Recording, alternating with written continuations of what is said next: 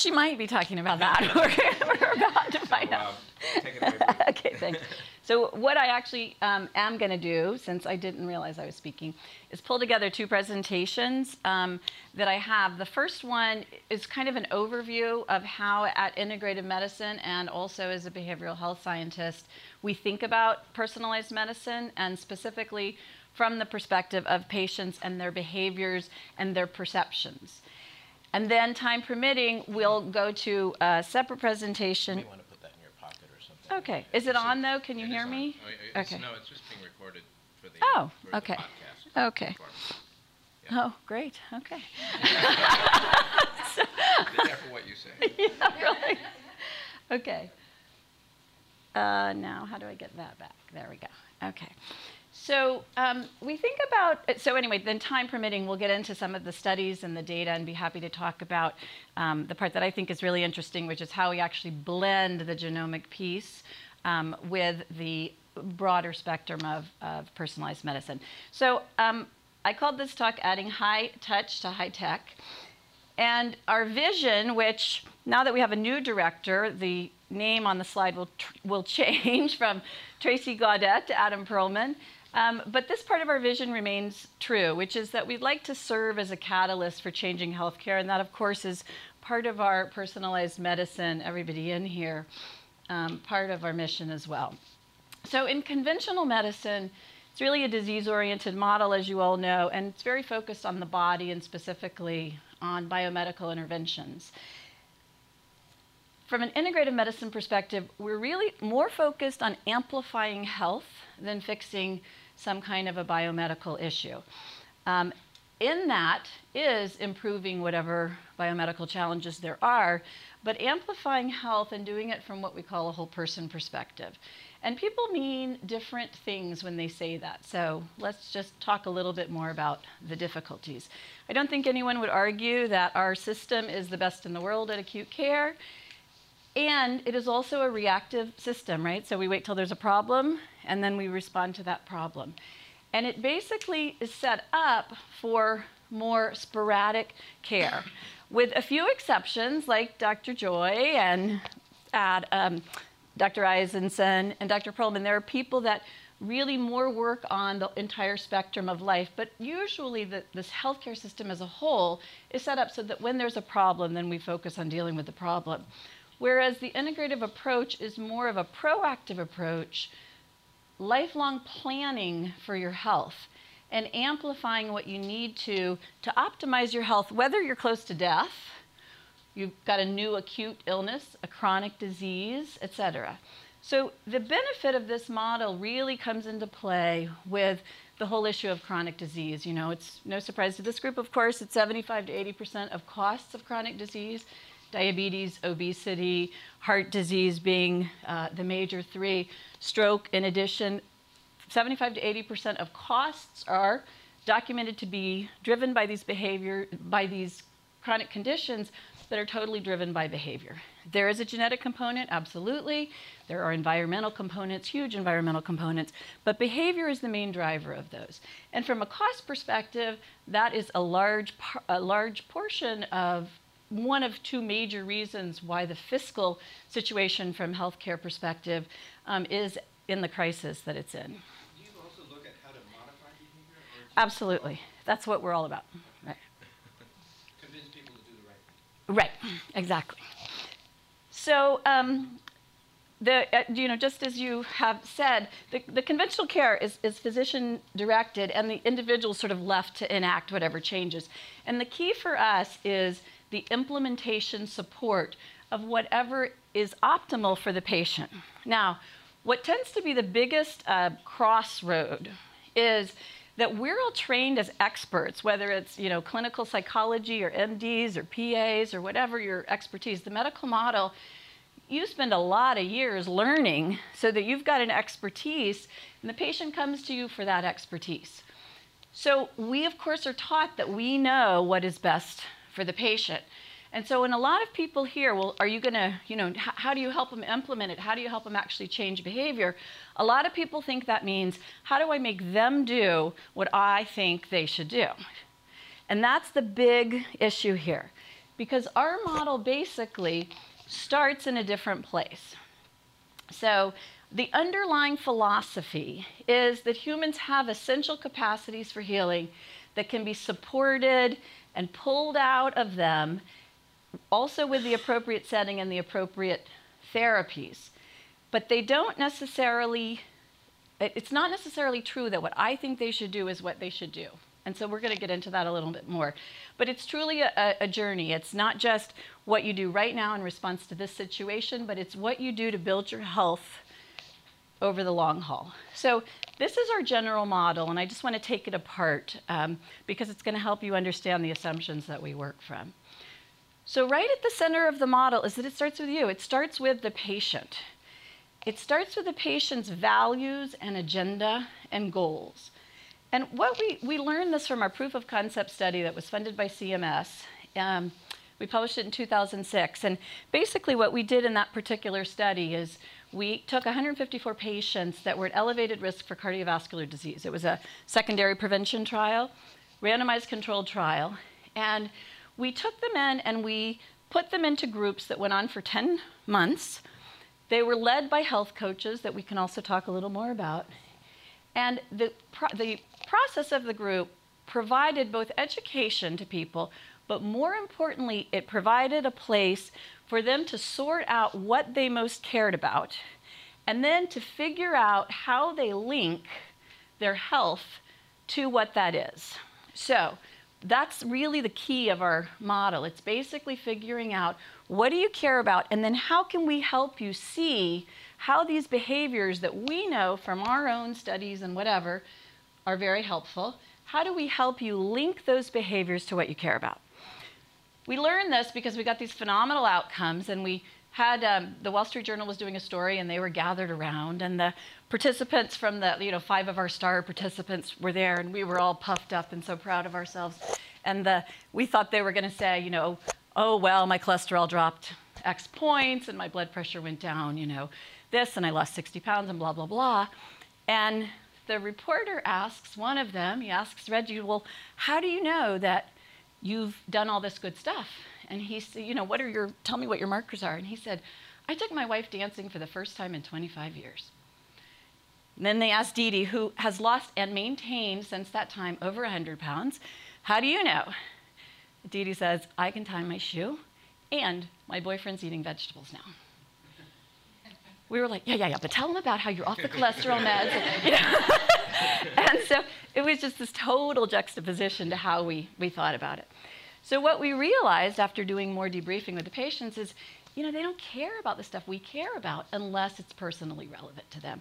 So, okay, your A1C goes down, great, but unless that means you get to fish with Jimmy every Sunday afternoon, you don't care. So the stories became very important. And we realized that in order to create the connection between the story and the behavior, people needed to have a vision for health. And this was hard. First, we thought, okay, well, then we'll build this in. We'll have a 45 minute session and we'll say to somebody, okay, so just close your eyes and think of what optimally what you want for health. And, and they looked at us like we were crazy, right? Because people are not used to thinking in this way. We might have a vision and a planning for our you know, something about our family or our education or our financial structure or whatever. But thinking about a health vision is often something people either take, uh, take for granted, they just sort of assume it's going to be there, or they take it as it comes, as opposed to thinking, what is my intention? You know, what is it that I want to be embodying? So that's really the center of our model, helping people get clear about that. Because once they're clear about that, then what our coaches do, and how do you do that? That's another talk. I'll tell you actually, a couple of the key things are to start talking to them about what is most important to them. What do you really care about? You know, usually when they come into the physician's office, by according to their, um, uh, you know, what their self-reports, it's it's you know they're expecting to talk about biometric parameters. And I think the real, you know, I think that primary care knows this, you know, for years, right? That the the more you know the patient and you're part of their life, and you get that, you know, grandma's sick and your son's getting divorced, and you really hate your job and you whatever it is, the more that you engage that, the stronger the relationship, the more they're going to be willing to do X, Y, or Z. I think the other thing that happens in this process, though, is that as, as people define for themselves what they want, number one, it's not a static thing right? Because you might have this great plan and you're going along, and then all sorts of things happen. Like you might be leading a case conference, for example, with 12, 12 clinicians, when you get this panicked call from your assistant that says you're supposed to be giving a talk at personalized medicine, just as an example. and so then you have to, you know, manage whatever it is that arises in your world, of course. So there has to be, it's not a one time hit. It really has to be a long time, you know, over time, reiterating, reevaluating, et cetera. The other thing that I think is really crucial in this process is that as people plan for and make targets for specific health related outcomes, they need to see success.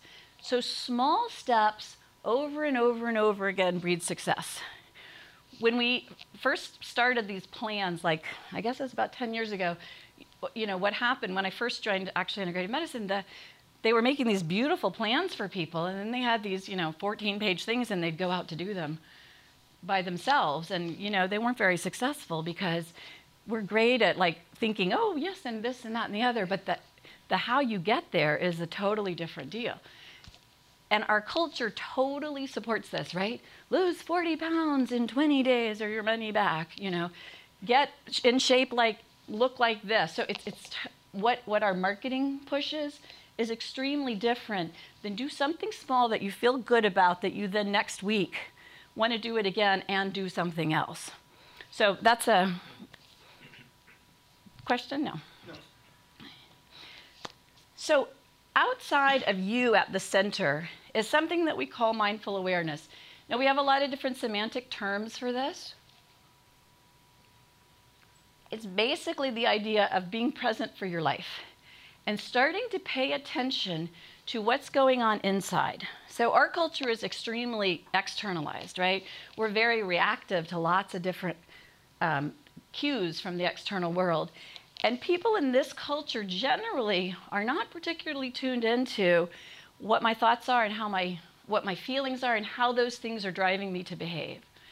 And so this is a huge piece of behavioral health because until you really understand what is leading your behavior, it truly is difficult to change it.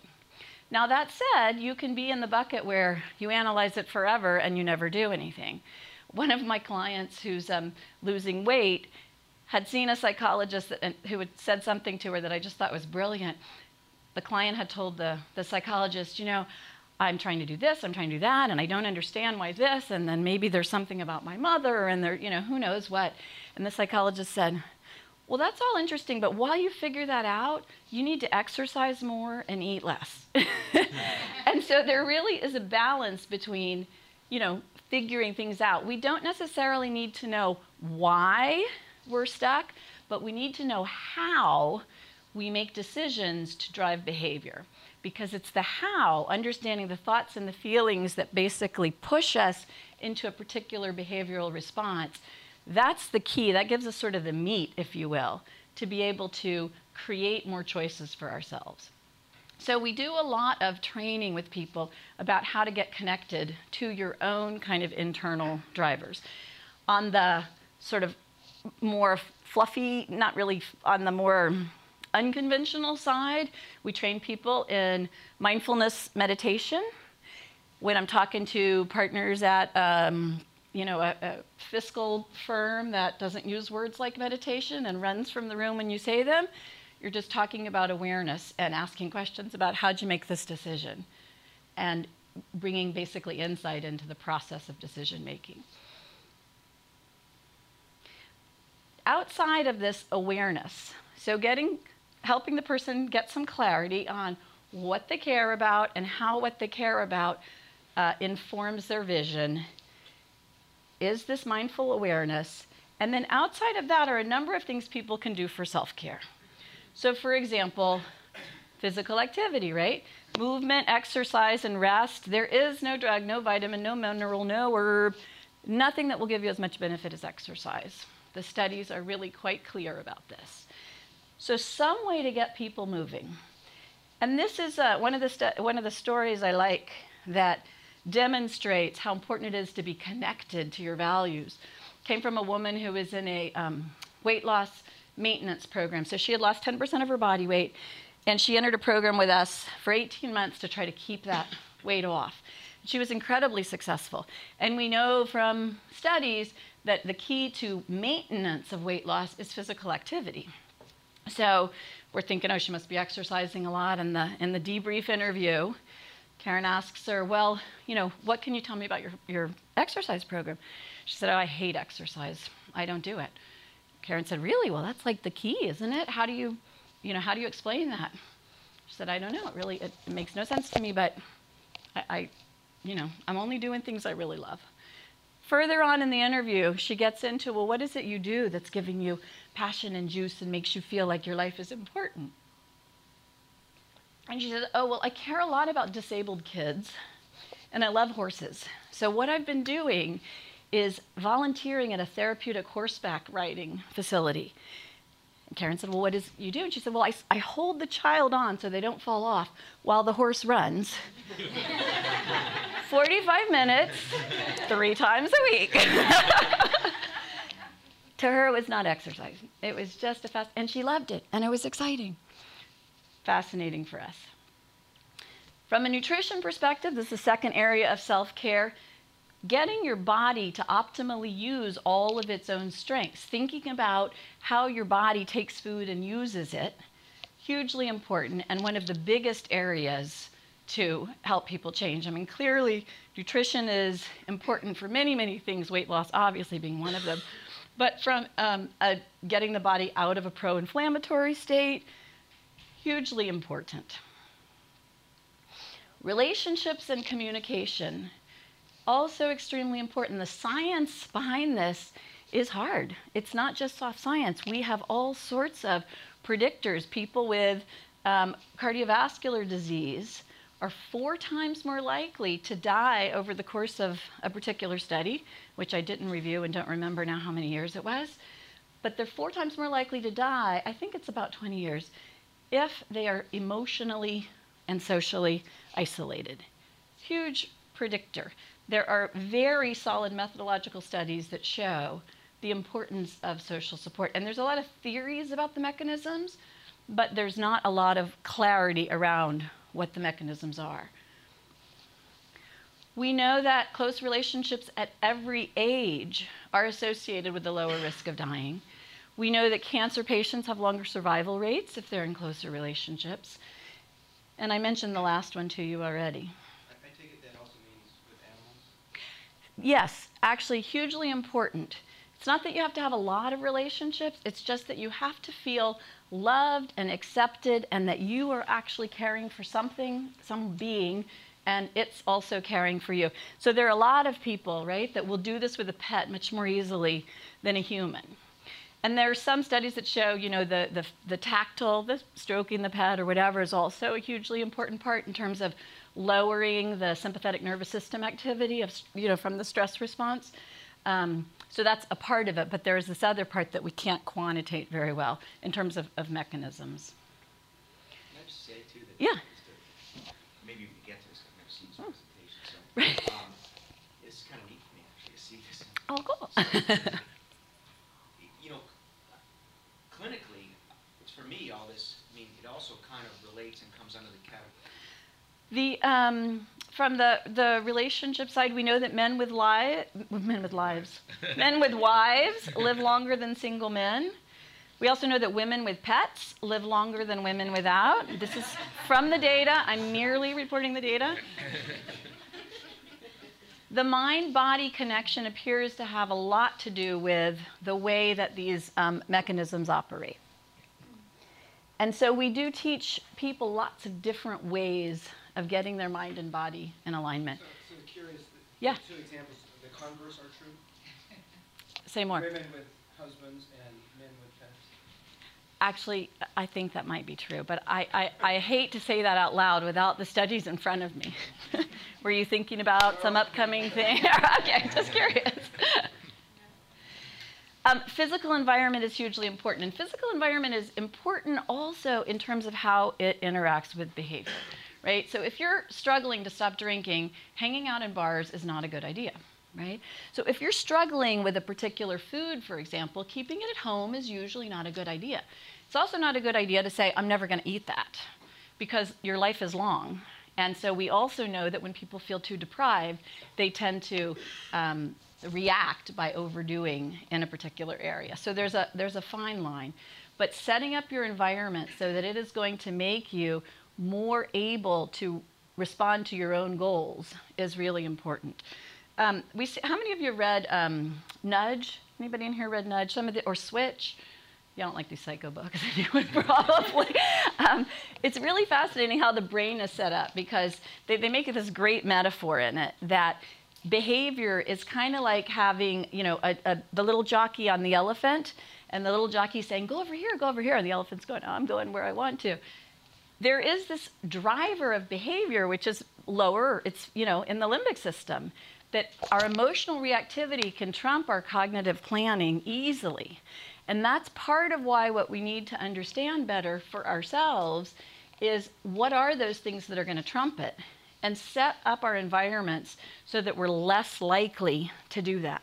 So, for example, um, what these authors call it um, your inner um, your inner Spock is like your you know your cortical abilities to plan and follow and you know emotion out of it. This is what's good for me. This is what I'm going to do. And then most of us have these enormous inner homers, which is Homer Simpson. And that actually, until you get a handle on that, all the beautiful plans in the world are not going to be set up for success. And Adam already did this slide for us, so very helpful. but spirituality is a, is a huge part. I do think the point was already well made. Then finally, the um, ongoing learning and being able to accomplish in your life in whatever sphere it is. If it's in the sphere of, you know, what I do is cook for my family, that's really important. That might feel like the, the personal mission of somebody, right? If what I do is run the, I don't really know what matters to you, but you know, run the, the personalized medicine program, that if that's part of your mission, that's really important. And in whatever domain that is, having an ongoing growth is key because human beings like to move toward growth and um, self actualization, if you excuse the psychobabble. Okay, so out, let me go back to the big picture. So, all of those areas are areas that people can learn and take care of themselves in with occasional professional input. So, the professional input, now and then, maybe you want to uh, get some additional mind body skills. Maybe you want to use hypnosis or learn more about meditation or visualization, use a different part of your brain to imagine what you're, what's out in, in front of you.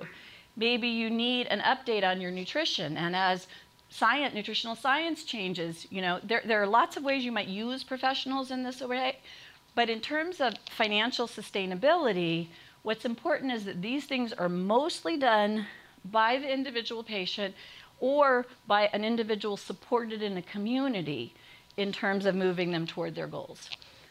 The blue ring outside is at the top prevention and intervention. And genomics, I think, comes heavily in that realm. Understanding it, learning how it impacts people's behavioral choices, learning how to use it to maximize health for individuals. And at the bottom is both conventional medicine and complementary medicine. Okay, so one of the keys is doing, as I mentioned, help from a behavioral, how do you help your patients change? Having them pick very small things they can be successful at.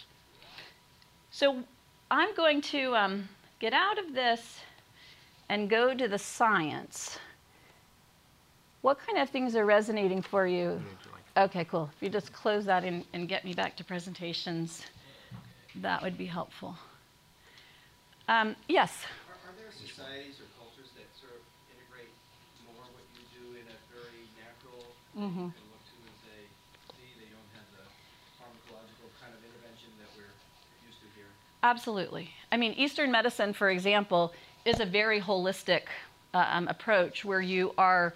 Um, it's much more integrated. Now, here in this culture, you know, we will use modalities from it, like acupuncture, for, for example. But there are whole systems. Chinese medicine is a whole system. Ayurvedic medicine is a whole system, which naturally does that. Uh, do you want to add to that, Adam? Yeah. Which uh, presentation? Oh, okay, let's see. Um, let's do that one. That would be good. The, yeah, that would be good. Okay. I want to, um, and let me get to where I think that part that might be interesting. To, uh-oh, it's animated. It'll take. Um, I, I want to move into health coaching just a bit because this is one of the major strategies that we're trying to use to deploy um, this particular model. So let's start with the term coaching and what it might mean in healthcare. There is truly a lack of a rigorous evidence base at this point. Um, one study that came out last year that reviewed 14 literature databases, you know, the um, like Medline being one of 14 databases, and in that there were only 72 studies which both used, used the word coaching anyway, and um, had some kind of health outcome, even if it were health-related quality of life. Only 34 of those studies were randomized controlled trials, and of those 34, if you really look at the methods involved, 20 of them were actually education rather than professional coaching.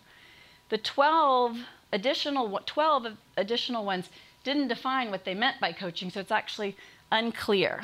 What has happened is because there is no official certification process that's accepted nationally and there's no licensure for it, you know, anybody could be a coach, right? Your, your mechanic can be a coach.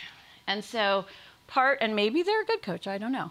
But part of the challenge here then is when we're starting to use words, we need to make sure that we actually are clear about what that word means. So, this process has been very poorly defined. And we'll skip that, you guys all know about that. So, what we've been doing as we've looked at the dissemination of this model is we've been working with concepts like stages of change, which I know you're familiar with. It's, it's uh, well built into um, the health risk assessment that Scott Joy has been putting into primary care here. It's a center of, um, or a, a, very significant component, both at the Diet and Fitness Center and um, at Integrative Medicine in terms of figuring out where people are. Are you guys familiar with the stages of change model? You got to do something, or I don't know. Yes or no? No. Okay, so let me, so stages of change basically talks about how individuals approach a given behavioral change. So, for example, let's take flossing. You can talk about your friend if you don't want to talk about yourself. How many of you floss every day? Okay, so, and how many of you floss every day and have been doing it for at least six months to a year? Okay, so you guys are in what's called maintenance. You got a behavior, it's routinized, very rare that you don't do it. How many of you floss sometimes, but not all the time? So you guys are in action. And you'll notice I'm not divulging myself where I am. And you guys are in action. So you're doing a behavior. There are ways that it can improve, but you've got some of it going on. You're at least struggling with the process of routinizing that behavior.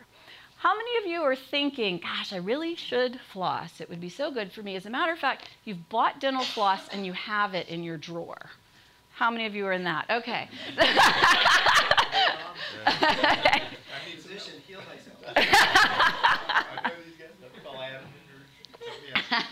so that's a preparation phase. Started to accumulate what you're going to need. So let's say, for example, you're going to start um, physical activity and that's been new for you. You might make sure you have the right shoes. You might explore what gyms you're going to go to. You're starting to line things up, but you're not actually acting the behavior yet. Then how many of you don't even have the dental floss, but you're thinking maybe, you know, maybe at some point I really should floss? Nobody's acknowledging this. That, right. that would be called contemplation. That stage is like, yeah, there's benefits to it. And for many, many health behaviors, people are in contemplation because we've done such a good job of educating people about what we should be doing. Pre contemplation is like, I am not even thinking about that, right? The guy who's got heart disease and a trach and he's smoking, not even contemplating the possibility of changing. When you're contemplating, you're actually actively kind of weighing out pros and cons. So the stages of change model is specific to a given behavior. So some of you, for example, might be in a various stage for dental flossing, but for physical activity. How many of you are exercising 30 minutes five days a week? Okay, we might have work to do, but.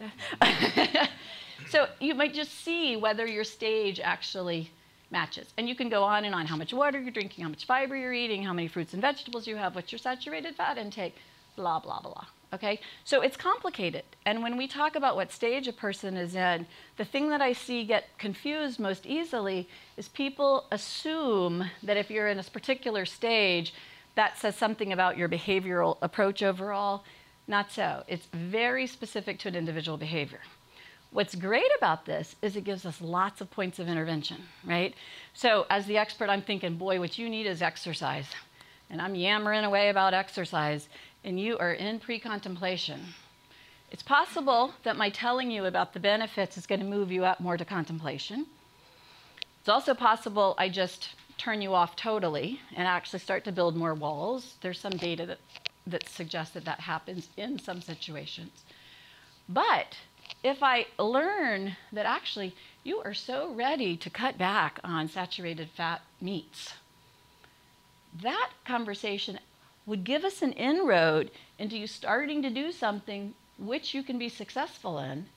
And then next time you come back, we can celebrate that and look at another behavior.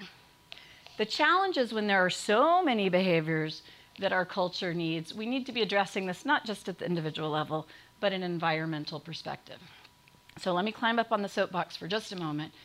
You know, there's something called optimal defaults, which is how do you set the environment so it's really easy to do the right thing? Um, Kelly Brownell talks about this a lot. He's a big advocate for what the food industry um, does and, and doesn't do. And in, um, in the Netherlands, for example, organ transplant, um, signing up to be an organ donor is the optimal default. So you will be giving your organs unless you opt out and say that you're not going to do it. 98% of people donate their organs in the Netherlands. Here, it's an opt in. So you have to take extra effort to say you're going to donate your organs. And it's about 27% of people, the last I read, that will donate their organs. Same with um, pension plans. When pension plans are set up, in certain European countries, they were the, the automatic, the default. Much better saving. Now, that's kind of weird to say now, given the economy of Europe at the moment. but comparatively to what the United States does on an individual savings basis, hugely different. So we need to have our environments so you don't have to wrestle with your inner Homer at a given moment, right? Maybe there's like a treat or two and 80 good things to choose from from the buffet, as opposed to one good thing or the 79 tempting things. So starting to shift our environment is a really key part of this. And I want I think that's important because um, it's easy to slide off in the personal accountability, people just need to step up and take charge of their lives. I also think that's true. But I think there's a lot we can do from an environmental perspective that uh, we're not necessarily doing. Patient activation is um, another key component of the model, which is basically how engaged are you in your health? How much self efficacy do you have? How much confidence you have that you can carry out what you believe to be important? This is particularly true with weight loss. People know they need to lose weight, but they really don't have a clue how to do it. And so they're left to these, you know, use this incredible special supplement and take a, I heard the other day, take a vacation from food. Well, in some ways that could be useful, you know, if you're like at an extreme, if you're at an extreme place that food's just so complicated for you. But for most people, it's too extreme. And so a small step is actually more useful. But the how and having confidence that you can do the how is, um, is an area that we really work on. Um, the other research directions are specifically looking at do we change behaviors? If we actually change behaviors, do we see that improve some biological indicator, right? So if, I mean, this is very parallel to the genomics work, we, if we find something, and then from the epigenetics piece, you know, if we even learn to alter it, to what degree is that going to shift a given biological marker? And to what degree is that biological marker shift going to impact morbidity or mortality? So, in, in uh, collecting evidence for this, in addition to collecting the cost evidence, what we're trying to do is collect data on multiple levels because if we know how to help people change behavior, that's useful. But if we know that changing that behavior changes a physiological marker, more important, right? And if we know that shifts morbidity or mortality, that's ultimately what we're going for, provided that quality of life is sustained. So there's also a lot of data of we can do this, that, and the other and help you live longer. You're going to feel like crap. You're not going to like your life, but you'll be living longer. That's not success from our perspective, right? We want people to have as full as possible. Yeah, how? You know, I think that, that point really holds, and sometimes doctors can help, and sometimes, frankly, we're rather irrelevant. Mm-hmm. Uh, it's mm-hmm. about a whole host of other social yeah. Yeah, absolutely. I, I heard a talk at um, the um, American Behavior and Cognitive Therapies um, uh, conference last weekend, and somebody was talking about one of the things you do in um, CBT, cognitive based therapy, is you have people track their thoughts and actually look at the impact of the thought on emotion, look at the impact of a thought on a behavioral choice, look at the impact of a thought on a physiological measure. And, um, and you do this on a, what's called a thought record. And the, and the person was talking, and they said, now, and they had been uh, designing a program for the homeless population in this particular city. And they said, now, you know, the fascinating thing is, where's the homeless guy supposed to keep his thought record? You know, I mean, it's just like, so we are in such a different place. So figuring out ways to um, disseminate that will work for all different socioeconomic and social cultural situations is really important. Does this end at 10 or 10:30? Okay. It has been lovely. but if you have some. No, it's okay. Um, I, I, will, I, you know, what I can do is actually send some of the papers to Rita, and then if people are interested in reading more about it, they could, they could pick them up if they're interested in the science. Um, maybe we could just pause and take questions if there are some questions about um, behavior or questions about you know the interaction of, of this and yeah. So, so societal cues like hey, there's a CDC. Why should I, you Yeah, absolutely. I mean, there are a lot of data that show that you know we do. I mean, this is what human critters do. We do this social comparison thing, right? So you look around and you see how am I doing compared to that person the, one of the challenges with that, and I am going to get back to your question, but one of the challenges with that is, you know, 100 years ago, we were in teeny tiny communities and everybody could be best at something, right? So you made the best cherry pie and you read on the fastest and you did word problems the best. It was a small enough comparison pool. But with the whole information superhighway and all the, you know, access to everything, our comparison pools are now the entire world. So what happens is, you know, we want our house to look like the cover of that magazine.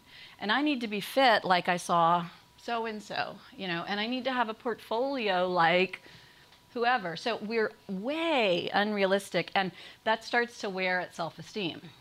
Until what you're pointing to, there are enough social comparisons that you can make that shift your norm. So there's very solid data, for example, that people that have more heavy friends are much more comfortable with their heaviness. People that, and, and, um, and there are some cultural pockets to this as well. You know, the degree to which a given body type and a body size is acceptable and therefore not um, a, a driver for behavior change. Absolutely, there are social norms that shift. And so that's part of why we have to do two things, I think. One is it gets back to really shifting the environment. A number of things have to come from a, a you know, sort of public health perspective. Um, the other thing is getting data to people in a way that they can understand it and make the data meaningful becomes really important. So, for example, if um, if you have no idea that this is a problem, that to you know be at a, a particular weight, then it's important to understand what it might mean for you or not mean for you. And more important than that, what it might mean or not mean for you in terms of what you yourself want to do with your life. You want to be able to park your car and walk into whatever and not be out of breath? Important, right? So you start linking it with what the person cares about. Sort of getting back to the whole importance of your values, your mission, and uh, reframing the behavior change as a way that you can get what you want. Yeah. Getting to the health behavior uh. So, the f- in answer to the first question about what is driving the behavior, uh, it's a multi-layered thing. There are huge environmental factors to it, right? If we didn't have, if the cheapest food around wasn't fast food, if the cheapest food around was fabulous, healthy vegetables, people would eat more of them. So there is an environmental factor here for sure. If you had no choice but to park 300 yards from, well, I shouldn't say your work site because that's probably the case, but 300 yards from the store you were going to go to. So you don't think it's an internal thing? It's part. That's so what I was just saying about environment is, is one. The second thing is an in, is an internal thing. There is no doubt about it. But it is supported by the environment. I mean, if we change the environment, but we don't help people change the way they experience the world, then um, we're not going to be successful. So you have to actually do that as well. Um, the, the third piece to that, I just went out of my head, but it was really important. Right, next year. um, so it's the behaviors that you know activate the biophysiology. That's where you get the markers. I mean, the, the challenge is sort of how do you look at it and how do you measure it. You have to do a number of behaviors for a period of time before you see changes in biology.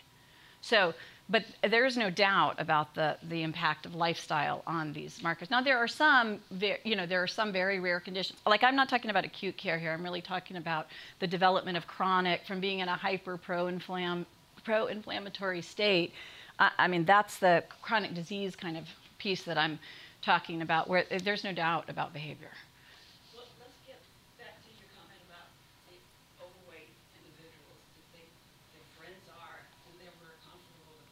Mm-hmm. Is that a healthier person than the one who is not in an environment with, and they are uneasy about themselves? Right. So it's a great question, and I think it we get back to the definition, right, about what is health. You know, I personally think it's a very holistic thing. So I think that you know, is that person better off? It it defined by what is the question. I don't know the answer to that, but I would suspect that if you're uh, in dissonance with your weight, that's less healthy than if you're comfortable.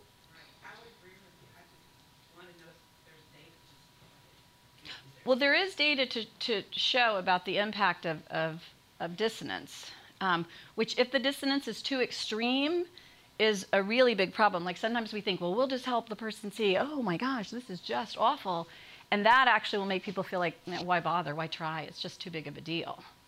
But there is, um, so for example, the difference in an ideal weight versus um, a reasonable weight. Like most people, you tell them lose 5% of your body weight, would be phenomenal from a health perspective.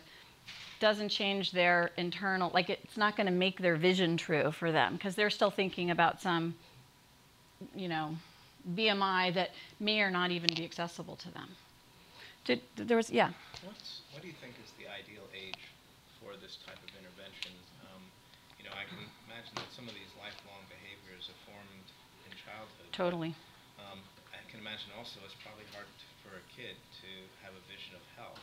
Right. So what's the, so when do you have that opportunity, what's the right place where you're Yeah. cognitively in the right place to say, um, you know, this is what I think health is, and also to be the one, at, at a formative time for behavioral change? That's a great question.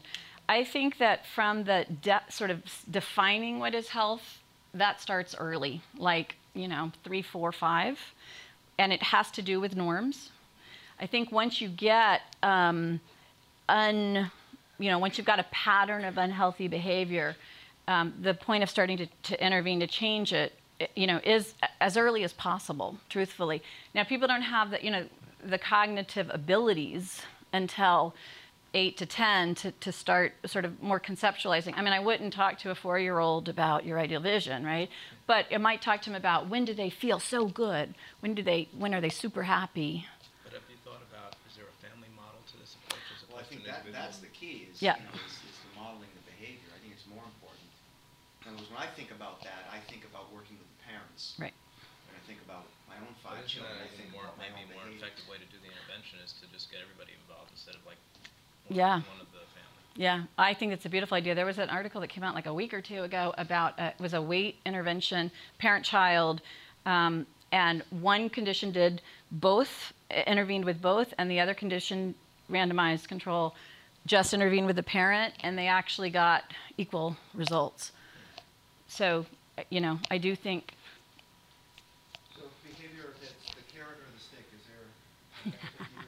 I mean, is there one better than the other? Yeah, I think that, um, and this is just my opinion, you know, there, there is research to support um, both. I think that the um, carrot is better for sort of small changes in terms of shaping um, behavior.